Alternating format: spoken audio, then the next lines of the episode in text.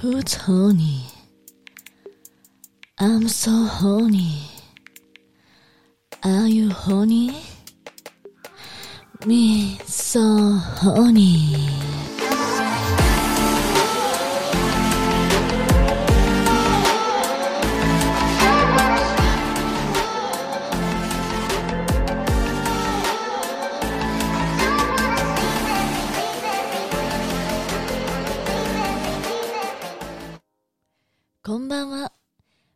ミーソーホニーです。Are you honey? 仕事、お疲れ様。学校は楽しかった？宿題、頑張った？え？ムラムラして、集中できない ?Okay. It's time for me so honey.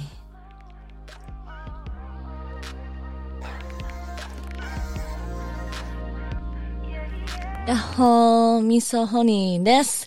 えっと、今日も ゲストが来てくれてます。今日また新しいジャンルのすごく綺麗な女性が来てくれて、どこまで暴いていけるか 発覚してるんですけど、紹介してもいいですか？えー、アパレル業界の方なんですけど、うららさんが来てくれました。こんにちは。よろしくお願いしおます。願いします。はじめまして。はじめまして。すごいなんかこんな可愛らしい人からなんかいろいろ聞いていいのかなと思いながら。いやいやちょっと楽しみに来ました。すごい綺麗な方です。皆さん後でチェックしてくださいね。すみれちゃんにはちょっと叶いませんが。あの、プロフィールというか、もうがっつり紹介してもらっていいですか？はい、えっと、See You Yesterday っていうブランドと、えっと、Mr. Saturday っていうジュエリーブランドを、えーやってる白浜、白浜？うらら。うららです。白浜うららはい。よろしくお願いします。お願いします。普段はどんな感じで活動されてる？まあ、基本的には自分のブランドをベースにしつつ、結構なんか、社会問題とかについてこう話したりするき、まあ、SNS きっかけでそういうのが広がってって、なんかそういう性生活とか、はいはい。あとまあ環境問題、人種問題とかいろんなことでなんかこうイベントとかたまにやりながら。そうですよね。はい結構し事前調べしたんですけど、なんかいろんな活動してるの、どこから、なんかいろいろ聞きたいことがあって、はいまずど、どれから結構変えて思っちゃってるんですけど、なんか一番印象にインパクトあったのが、そのフェミニズムのうんうんうん。活動をしてるってことで、はい。どんな活動なんですか？まあなんかなんだろう、あんまり活動家だとは思ってないんですけど、ただなんか、結構アメリカに住んでた期間が長くて、結構そこで女性の強さみたいなのを学んだというか、こう生活してるうちに身について、こう日本に、5、6年アメリカに行って日本に帰国して、なんかあれ？みたいな。なんかちょっと戻ってきちゃったみたい、昔にみたいな感じじゃないけど、日本、なんか女性が結構、性的に見られたりとか、こう、不利な状況にあったりとかいうのがなんかおかしいんじゃない？みたいな思って、そこからこう口に出したり SNS とかに書いてったりしたら、なんか注目されたりして。かっこいい。いや、全然えあんまりかっこよく具体的にどんな感じ例えば、なんかすごいわかりやすいイベントで言うと、Let's Talk About Sex っていうイベントを東京とニューヨークで開催して、なんか二つの都市の大都市のこう性の価値観の違いじゃないけど、だいぶ違いそうだけど、日本はねもあんま喋らないんでね、私がそこをどんどん。本当そうですね。私もこう、セックスとか自分の性について話すことは、すごい大事だと思ってて、で、それ、なんで大事かっていうと、こう、やっぱり女性がセクハラとか痴漢とかされても、黙っちゃう。なんか、えまたセクハラされたのクソやしってこう、思うだけで、なんかあんまり言葉に出さなくて、やめてくださいとか、いや、それ、やばいですよ、言ってることとか、あんま言わないじゃないですか、日本の女性は。やっぱりこう、どっかで行ったら空気読めないと思われちゃうとか、思ってるのかなと思って、もっとじ女性全員っていうか、まあ、ほとんどの人たちがこう、オープンになったりとか、いや、強くなる強くなったりとか、そうですね。口に出したりすれば嫌だとかいいとか、もうそれだけでも変わるんじゃないかなと思ってたんですけど、そもそも、どこまでセックスに、がタブーなのか、この国で。うーん。なんかまあ、日本はあんまオープンにしただけですげえ変態ですけどね。あの国的には立派に誇れるぐらい素晴らしいものを持ってますけどね。ね同人誌があったりとか。だからそれで逆にこうあんまりこうセックスについて話さないから、なんかうん逆に怖いじゃないけど、みんながなんか隠し持っまあ、隠し持ってますてるね。っていうか、そこが変態とかセクハラとかにつながっちゃうのかなうん痴漢多いですしねそう。多分なんか、性犯罪は全然日本とアメリカって比べたらアメリカの方が全然多いんですよ。レイプとか。レイプとかになっちゃうんですすけど、多分、セクハラも含めたら日本余裕で世界トップに行くと思うんですよ。そうなんですよねなんか女子高生とかで聞いてセクハラ、セクハラっていうか痴漢されたことあるって言ったら、ほとんどの女の子があるって答えるじゃないですかうん。うんうん私もありましたね、高校私生の時。もありますあ 捕まえましたからね。お前とお前、二人でやられて、殺したらガラシャ痴漢ですって大騒ぎしたすごい。でもなんかそれ以上がやっぱりちょっと怖くて、なんか、うんうんうん自分の見バレも嫌だし、なんかこっからまたこの駅員さんと話さなきゃいけないとか、親にが呼ばれたりとかする急いでたら、うちもその時、そう。バイト前ですごい急いでて、あの、もういいやと思って、もうそのまま。ね。なんかそうな、ど、もういいやとか、やっぱ声を出すのが嫌だうん。とか、ああもう我慢しなきゃって思っちゃうことがまずはうんうんうん。違うから、そうなんか、セックスについて普段話してたら、もうちょっと、これおかしいでしょ、みたいなこととかもも、言えるのかちょっなとか。とみんなの中でなんか、誤差、誤差という誤差じゃないけど、なんか、価値観がわからないから、そんな感じで、なんか、ちょっと、もうちょっと日本の女性が、なんか、そのインスタグラムとかで統計を取った時とかも、セックスについて話したいけど話す友達がいないみたいな子たちが80%ぐらいだったんですよ。私結構オープンなタイプなんで、結構近い友達とかにはもう結構、うんゴイゴイに話しちゃうんですけど、私も。でもなんか、やっぱり話したいけど話す友達がいないとか、そういう人も意外とで勝手に一人で悩み抱えちゃってね。そうそうそういうこともあって、このポッドキャスト始めて、うんうんうんうんどんどん性生活とか、もうどんどん暴いていくっていう。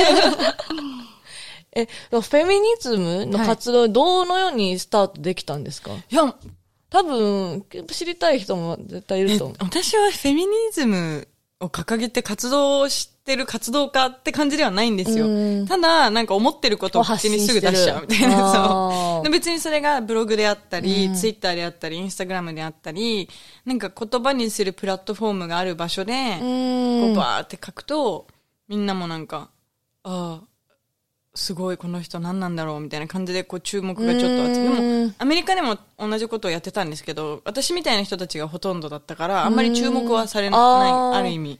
だから日本ではなんか自分が普通にしてたらえこの人なんでこんなことを言ってるんだろうみたいな感じで注目され始めたって感じなんでなんか私的には特別に活動してるって思ってるわけフェミニムズムの活動ちょっと、ちょっと違うか違ったら。え でもなんか、そういう風に、こうやってそういうところをこう目をつけてくれて、こうやって呼んでくださったりとか、するところにはもう出向くようにはしてます。あー喋ら、喋り行こうみたいな。えー、どんどんみんなちょっと、女性もこれ聞いてる方いるんで、あやっぱどんどんオープンに、うんみんなでやってほしいなって、う。ちも。本当に。なんか、なんだろう。本当に、その、Let's Talk About Sex の話、ニューヨークと日本でした時に、その私も結構際どい質問だったりとか、なんかき、もう、結構攻めた質問だったりとか。例えばなんか、経験忍者なんです、何人ですか？とか、それ男の子も女の子も両方入れるイベントだったんですけど、なんか、例えば、バージンを失ったのは何歳とか、ポルノを見ますか？とか、一人で自分でなんかオナニーしますか？とか、そういう質問をこうバーって書いてって、壁に質問を貼ってって、みんなポストイットでそこにアンサーしていくみたいな形で、匿名でやってたんですけど、やっぱニューヨークの女の子たちはなんかポルノ見るとかなんかマスターベーションするとかね、そう Hell yeah! みたいな感じでもうパシーンみたいな感じで。当たり前だろぐらいのね当たり前じゃんみたいな。I love it! みたいな感じでこうバンバン貼ってったけど、やっぱり日本の子たちだとなんか、え、いや、これちょっと、本当なんか恥ずかしい。っていう文化ですよね。もう何も言わずに、イベントには来てくださったんですけど、やっぱり書いたものが貼られるのが自分のだって見られるっていうのが多分恥ずかしくて、ほとんど答えてくれなかったんですよ。で、なんか外国人の友達が日本にも住んでるので、その人たちがバシバシバシバシ答えてくるだけで、あんまりニューヨークと日本の、やっぱ二つの大きな都市の性の価値観の違いをこう、比べてみたかったんですけど、もいや、面白え、いな。どう、うららさんはどう、どうなんですか？はよやーってヘ言ったルヤーみたいな感じ。私も結構オープンな方だったんで、いや、もうもちろん実際多いですみかうららさん自体が気になるんですけど、私、私うん。の、なんだろう。じその経験人数とかって結構あいや、ります多分、だから、ニューヨークで行ったら少なくて、日本で行ったら多い方なのかなって思いました。あーきわなかなか、もうニューヨーク。どれぐらいだろうってうち今。ニューヨークとかだと数えられません、みたいな。ああ、そうだよね。うちももう、高3ぐらいが数えれなくなりましたからね。なんかもう、高2の夏休みで大変なことになりましたもんね。でももう日本だと、いや、3人だとちょっと多い。7人とか書いたらちょっとビッチって思われますかねとかうん聞かれて、いや、それはもう別に、だから日本はもう匿名ボックスにすればよかったと思って。うんその誰が書いたか完全にわからないんで、ねもうそのままみんな書いたのをパッて入れられる。実際多い子いっぱいいますからね。多分、でもどうなんだろう、なんか。自動ドアみたいな子もぜいるじゃないですか、多分。まあでもそういう子たちは多分言うんですけど、うん。あ、そう、そうだね。そう。だけど、あんまり本当にシャイな、普通の、確かに。普通に過ごしてる方たち。でも普通の子に限って、はーって押しに弱いから結構また開い確かに行っちゃってて、るのかもしれない行っちゃってるってある。だからなんかそれを隠す、それを、セックスすることイコール恥ずかしいことイコール経験人数が多くても少なくても言えないっていううんうんうんうん。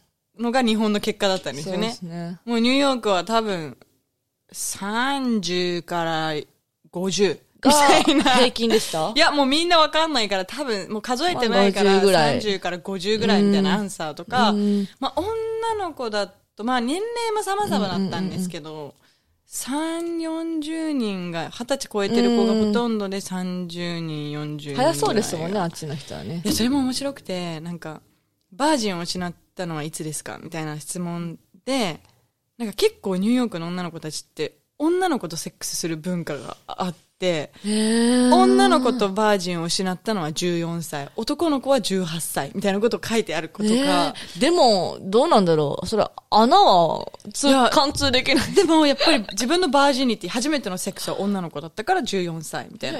で、男の人、そのもうん。う、貫通した 記念日は18歳、みたいな。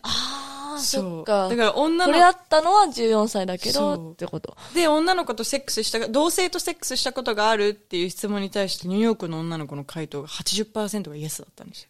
うんでも日本はもうほぼゼロ。へえ。ない、ない、ない、ない、えみたいな。あります？ないんですよ。あ、でもちょっと一回トライしたことあるんですえ、け本当ですか？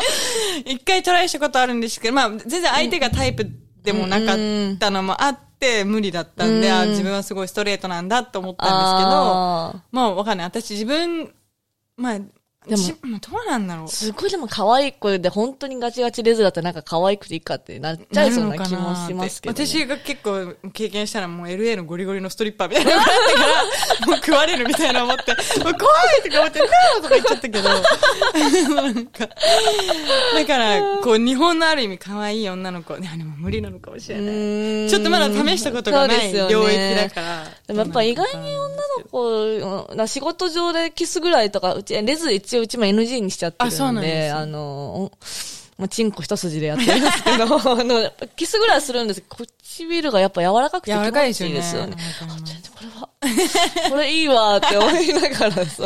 え、やったことありますか？女性との経験ありますか？いいや、あの、さ、仕事でちょっとなんか共演で一緒にいるぐらいで、でも、マンコ舐められたくないし舐めたくないんでやめてくださいって言ってるんですけど。ね私も無理だと思います。なんか、そこって多分、どうなんだろう。なんか、結構それこそニューヨークの子たちに聞くと、なんか、try it! みたいな。とりあえずやってみなよみたいな。You're gonna love it! とか言われて、いや、どうかなみたいな。それはちょっと人それぞれなんじゃないかなとか思ったりもそうだね。すごいね。結構やっぱオープンなんですね。すごいオープンですね。そう、面白い。ただフェミニズムってなんか結主になんかちょっと性的なやつをやって、こうなんだろう、運動していこうって感じなんですかそのオープンに。あんおメインは。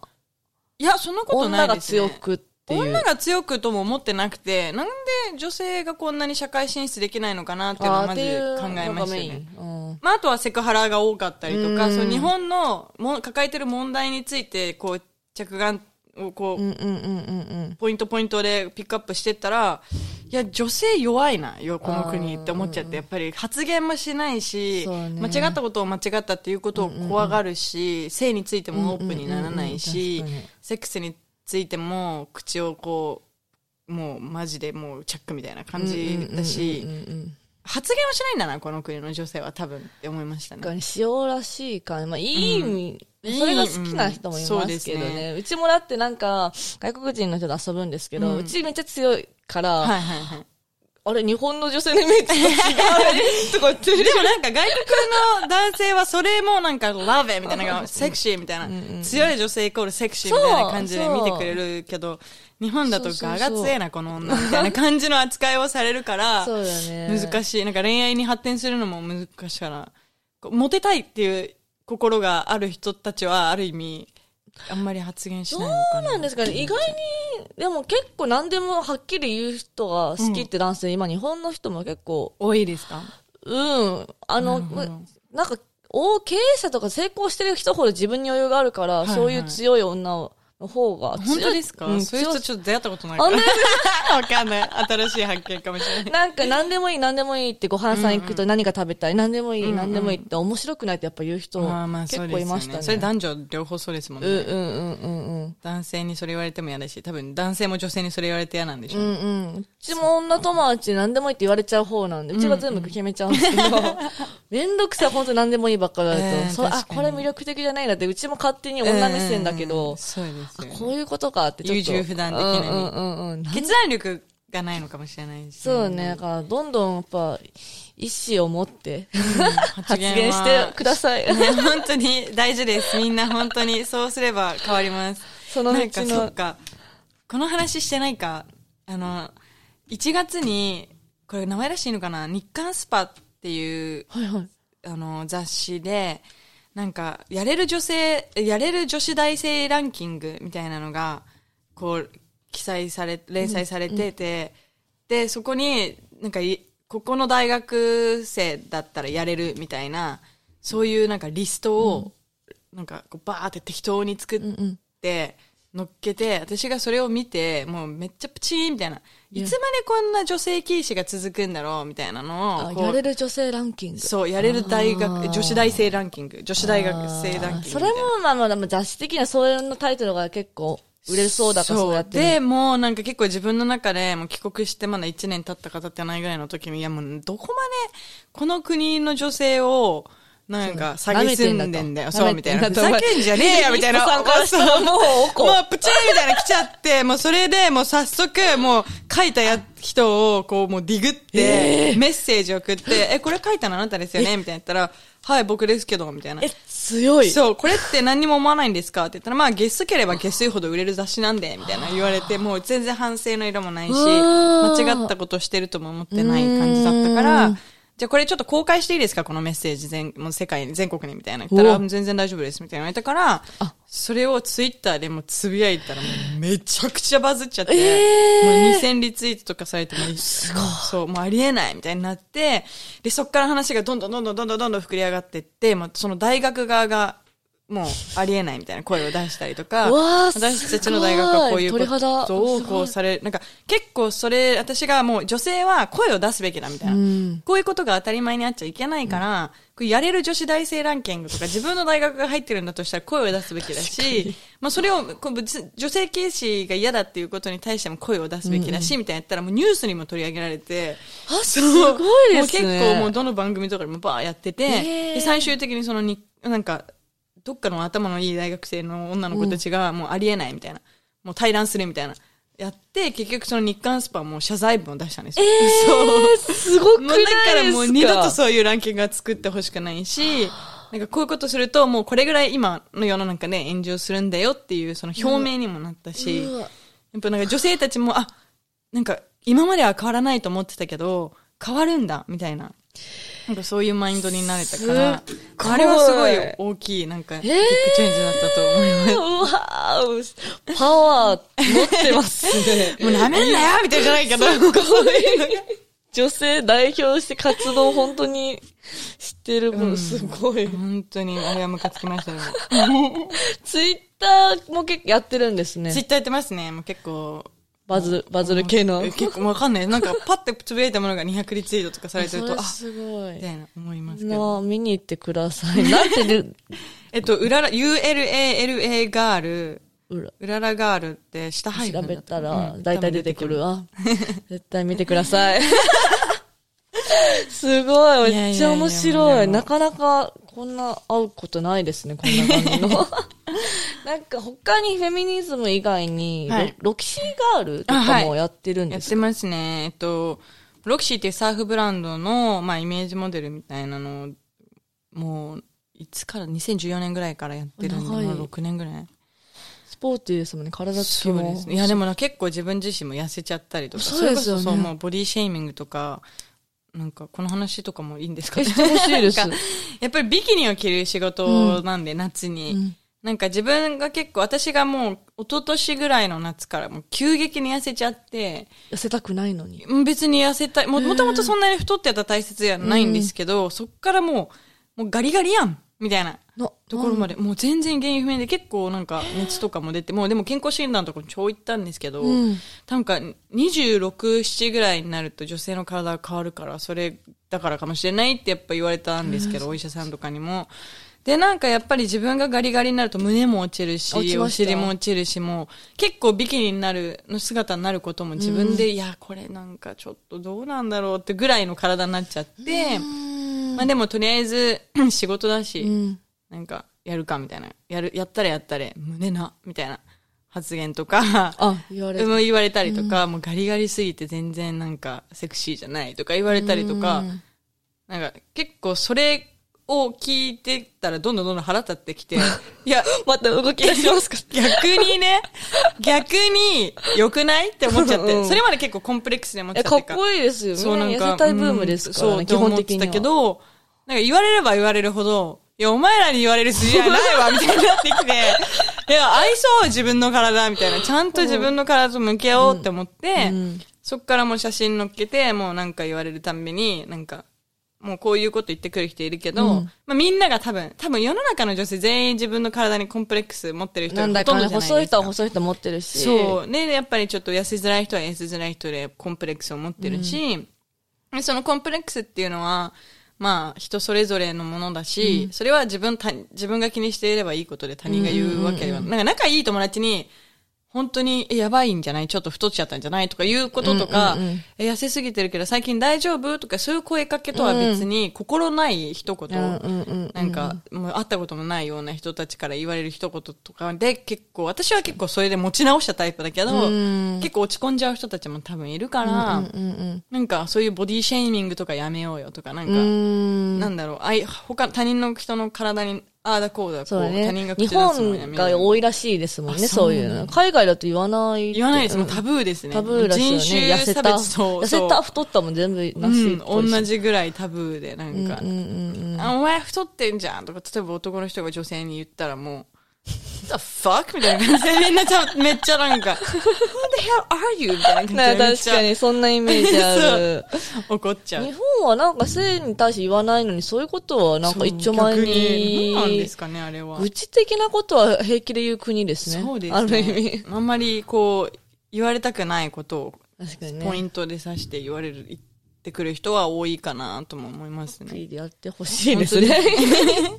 その、なんか、ロキシーガールって私ちょっと見たんですけど、はい結構いろんなメンバーがいて、うんうんうんそれで交流関係とかってどう、どうなんですかね実際。なんかもう今何人いるのか正直私も把握できてない。なんか、一応ロキシーガールとかロキシースノーとかロキシーフィットネスとかなんかいろんな部門があって、んで、若い子たちも入ってきて、でも今年はもうコロナなんでこんな感じで全然、毎年いろんなとこ行ったりとか、こう旅行楽して撮影したりとか、イベントあって全国回ったりしてたんですけど、海外とかも行ってたんですけど、今年一切活動がやっぱないから、何人今ロキシーガールがいて、どれぐらいの人たち、どこまでがロキシーガールズなのかっていうのが、正直私も全然知らない人に、私もロキシーガールなんですよとか言う時もあって、あ、そうなんですかまあでも本当かどうかわかんないけど、なんかそういうのとかもあって、まあなんか、どこまでロキシーガールなんだろうみたいなのはあります。仲良かったりするんですか、あ、ね、仲いいで、プライベートで遊ぶ子は遊びますし、まあ、逆にギシギシしてたりとかないんですか？ギシギシは意外とし、まあ、なんか女社会ですからね。あるっちゃあるけど。なんだかでも結構サバサバしてる性格の子が多くうて、んそれはそれ、これはこれ、みたいな。嫌な子がいたら関わらない、みたいな。人数が多いかまあら、やっぱり。みんな強い感じですけど、シーガール。どうです？どうなんうだろうららさん、ヒット。私が多分一番強いから。多分ですよねガが強いというか。でもどうだろうまあでも強い女の子もやっぱいますね。私が中心がいいみたいな子もやっぱり。え、つどうですか？逆に強いことは気合います？なんか、あんまり友達同士が気強すぎると、合いますね。合あ、でもどうだろうなんか気が強いというよりは、気が強くても元々の性格が合わないとやっぱ合わないし、そうだよね。なんか、バイブスが同じだったら気が弱くても強くても合うし、うんみたいな感じですかね。なんか、うちのがが、うちが強くて何でも自分で決めたいから、友達もが強くて何でも決めたいタイプだったら 結構なんかもう、行きたいとこ全然合わないね、みたいな、なんかどんどんなって。まあ、そういう、まあでも、友達関係は結構、どうだろう。まあ気が強い人もいるし、そうでない人もいるかな。うんそうですよね。でもなんかうじうじしてる人見ても、なんか決めろよとか思っちゃうから、まあでもそこは口出さないよそううに、だね。わかる。せっかちだから。わかる。もう女の子に対してはもう私が決めちゃおうってなっちゃいますうよね。ん、そうですね。